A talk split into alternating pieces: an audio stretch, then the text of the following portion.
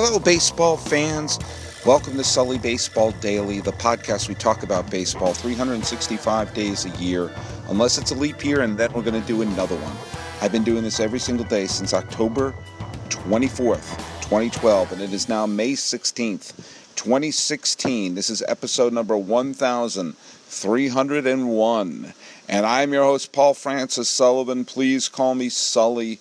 I'm recording this outside on a nice, calm, little breezy day in Pasadena, California, where my view overlooks the historic Rose Bowl. I am doing this podcast. I'm actually going to pull back the curtain a little bit. I'm recording this Sunday afternoon, not on Monday. And I am recording this after I took a nap. And in fact, there are people, we've had a, it was my birthday weekend and I recorded the podcast you've heard over the last few days, uh, the the Saturday and Sunday podcast. I recorded uh, ahead of time, so I can just spend the weekend with my family and doing nice things for my birthday. And we got back, and I was really zonked. And I took a nap, and my wife took a nap, and my kids dozed off for a little bit. And I was prepared because I know I'm going to be running around a bit like a gorilla today, Monday, I, I had a whole podcast that I had planned, I'd written out, and I'm going to do it. I'm going to record it. But when I woke up, my cell phone, which is never more than an arm's reach away from me because uh, it is my addiction, was charging not far from my head. And I saw that I had received several text messages. Now, many, I received a lot of text messages this weekend, most of them from people wishing me a happy birthday. But I got one from Erin Foley. Erin Foley is a wonderful, wonderful stand up comic. She has been a guest on this show several times, and she has the my absolute favorite podcast, uh, sports podcast in the world. One of my all time favorite podcasts, and certainly my favorite sports podcast, is Sports Without Balls which I've been a guest on. I've been one of the few male guests on Sports Without Balls, and it's been eh, it's a funny, really good quality show where Erin brings on guests. Would I'd say ninety seven percent of them are women, and they talk about sports, and they and it's the sort of forum which let's let's face it doesn't really exist in other platforms other than podcasts so I get texts from her, and I'm they're usually about her fantasy team. She's a fantasy team called the Rockford Peaches, and I can't believe that her fantasy team is not only is so omnipresent that not only is she talk about it all the time on her podcast, but it's now bleeding over into mine. And so normally she'll send me a thing saying like, oh, "Ryan Hanigan's hurt. Should I pick up? Uh, uh, uh, should I pick up uh, Sanchez or should I pick up?" Uh, I can't even think of someone else right now. That's how bleary eyed I am right now. But it's just like, I need this person, this person or this person. Who should I go? And I'm like, ah! And I make a quick decision. And I sound very regal when I do it. So I figured one of her players got hurt. I looked at the text message, and I'll read you exactly what the text message said. Odor just clocked Bautista. Amazing.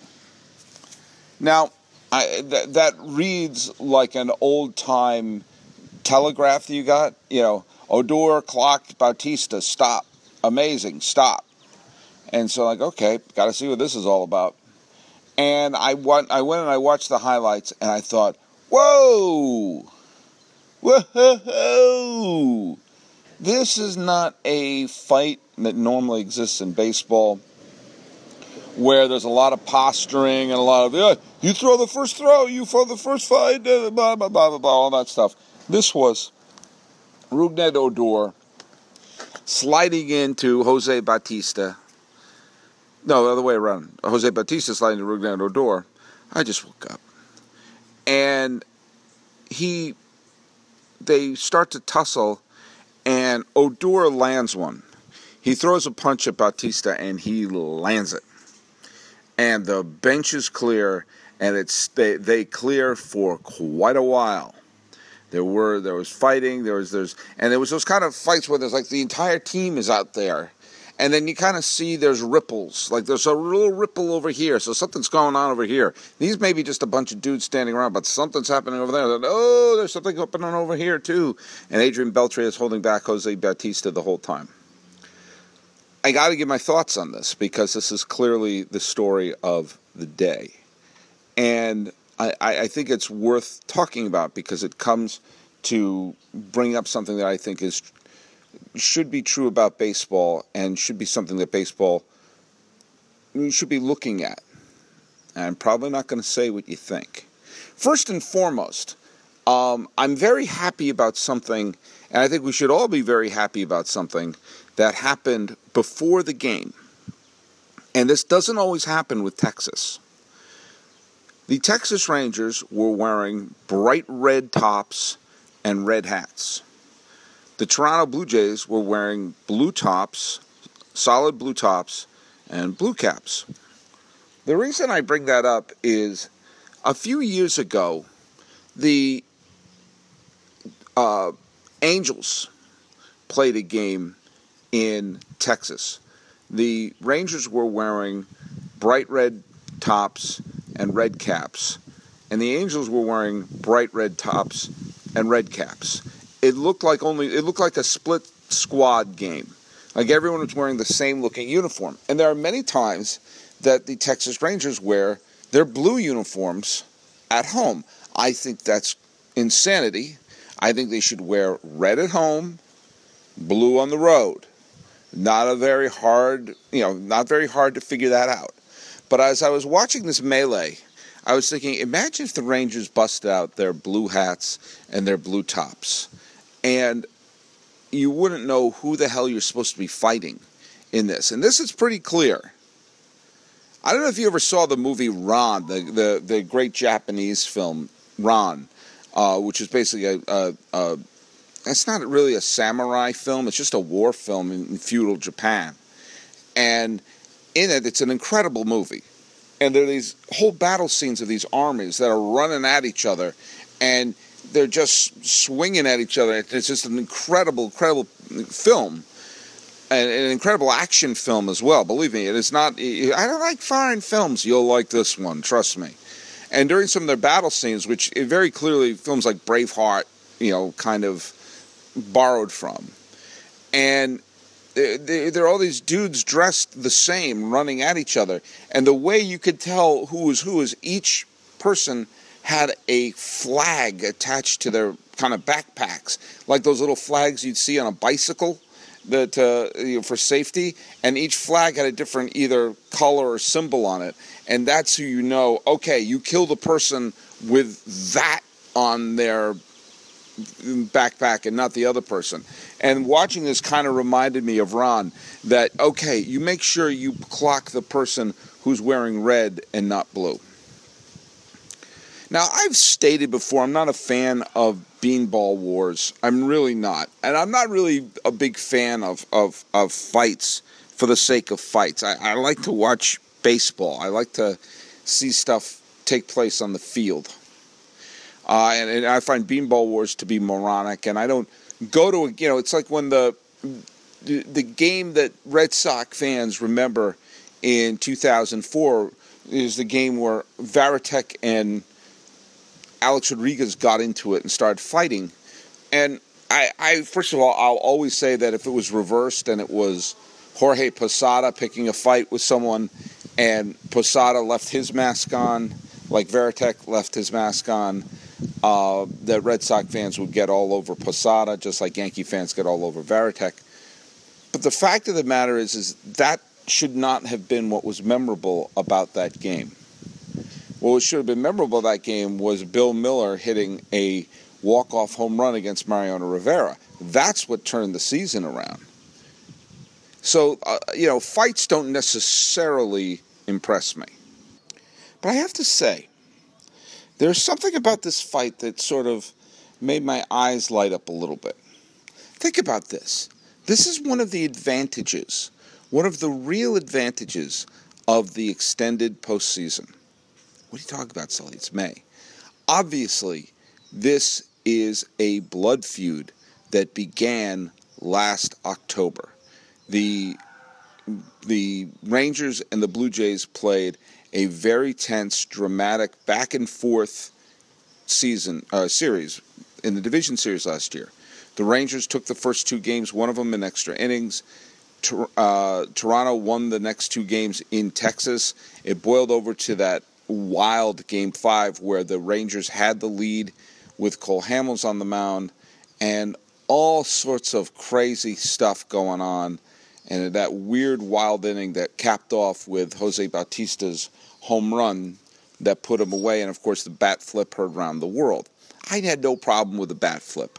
I really don't. I still don't have a problem with the bat flip. That was I don't mind bat flips to begin with. Give me forty thousand bat flips over a single beanball war. And do you know what?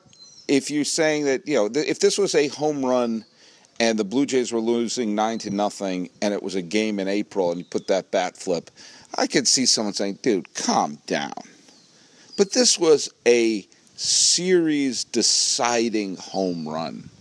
This was a home run that said, yeah, we're to win this. We're moving on.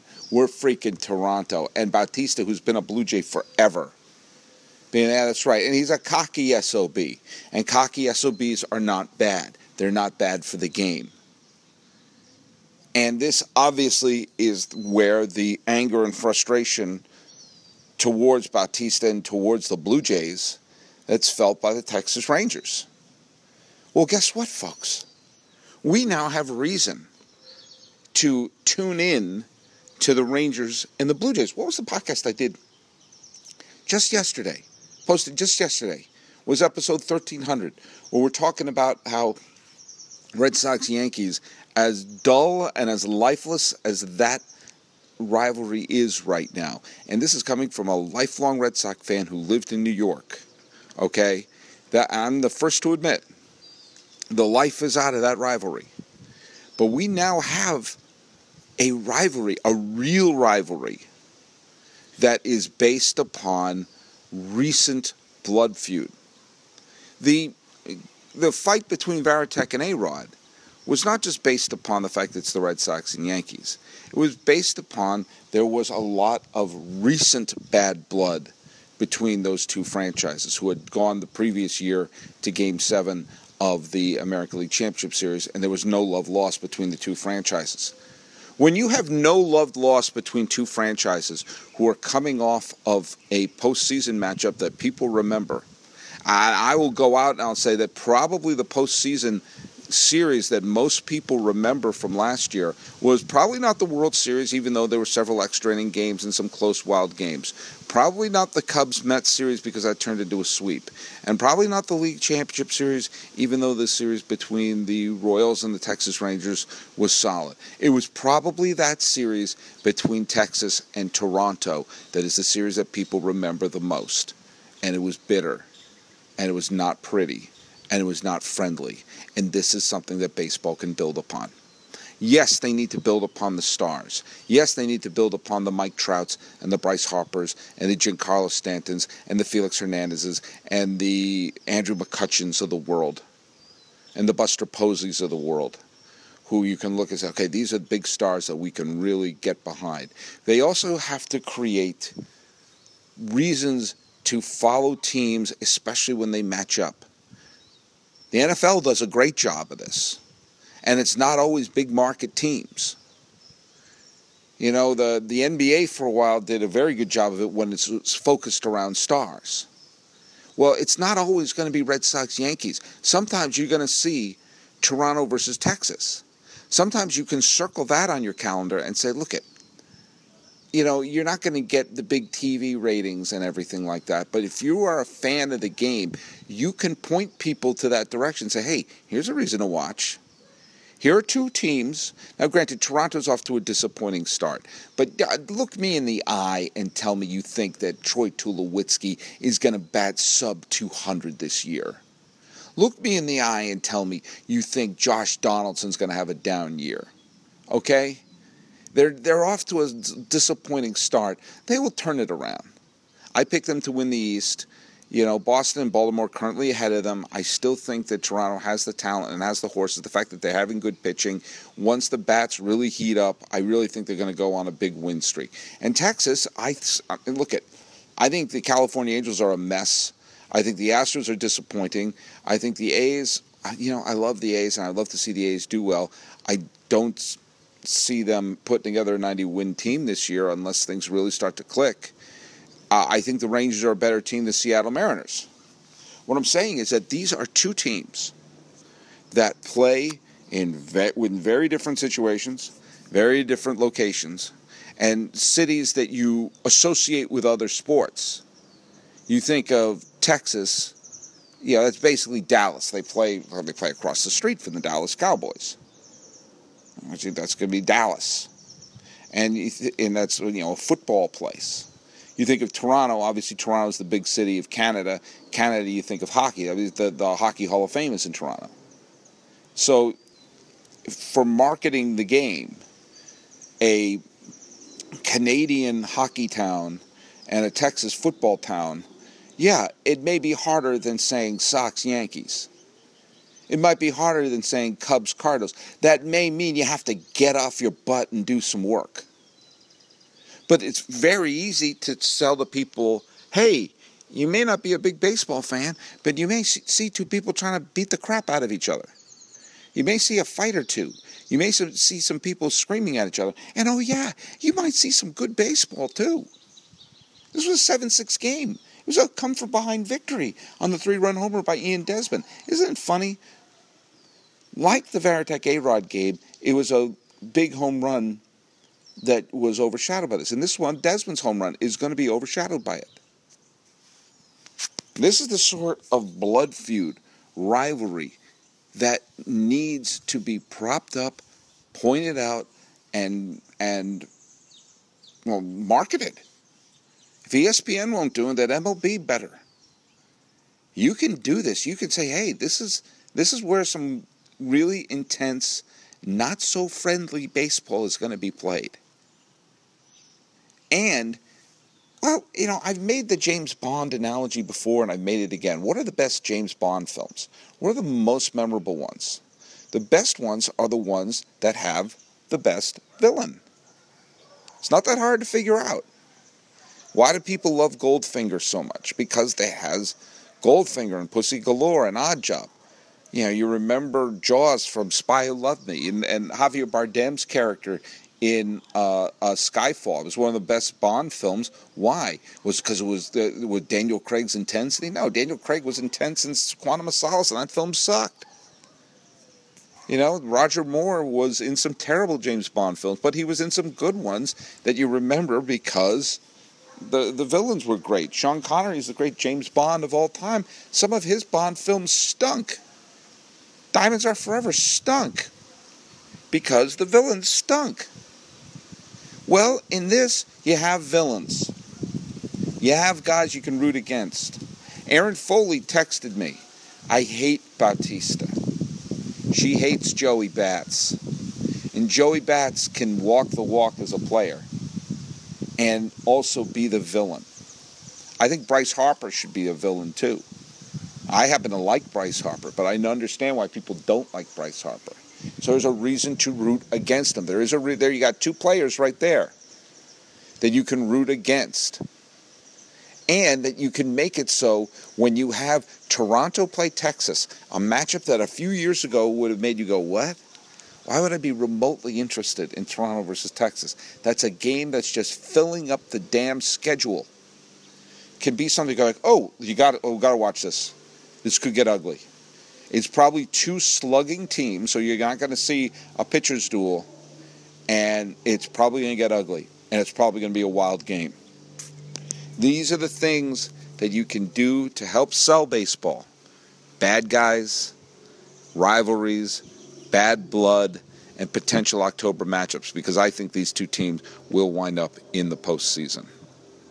By the way, there's another person that was very, very easy to root against or very easy to poke fun at and be the poster child of arrogance and blown opportunities.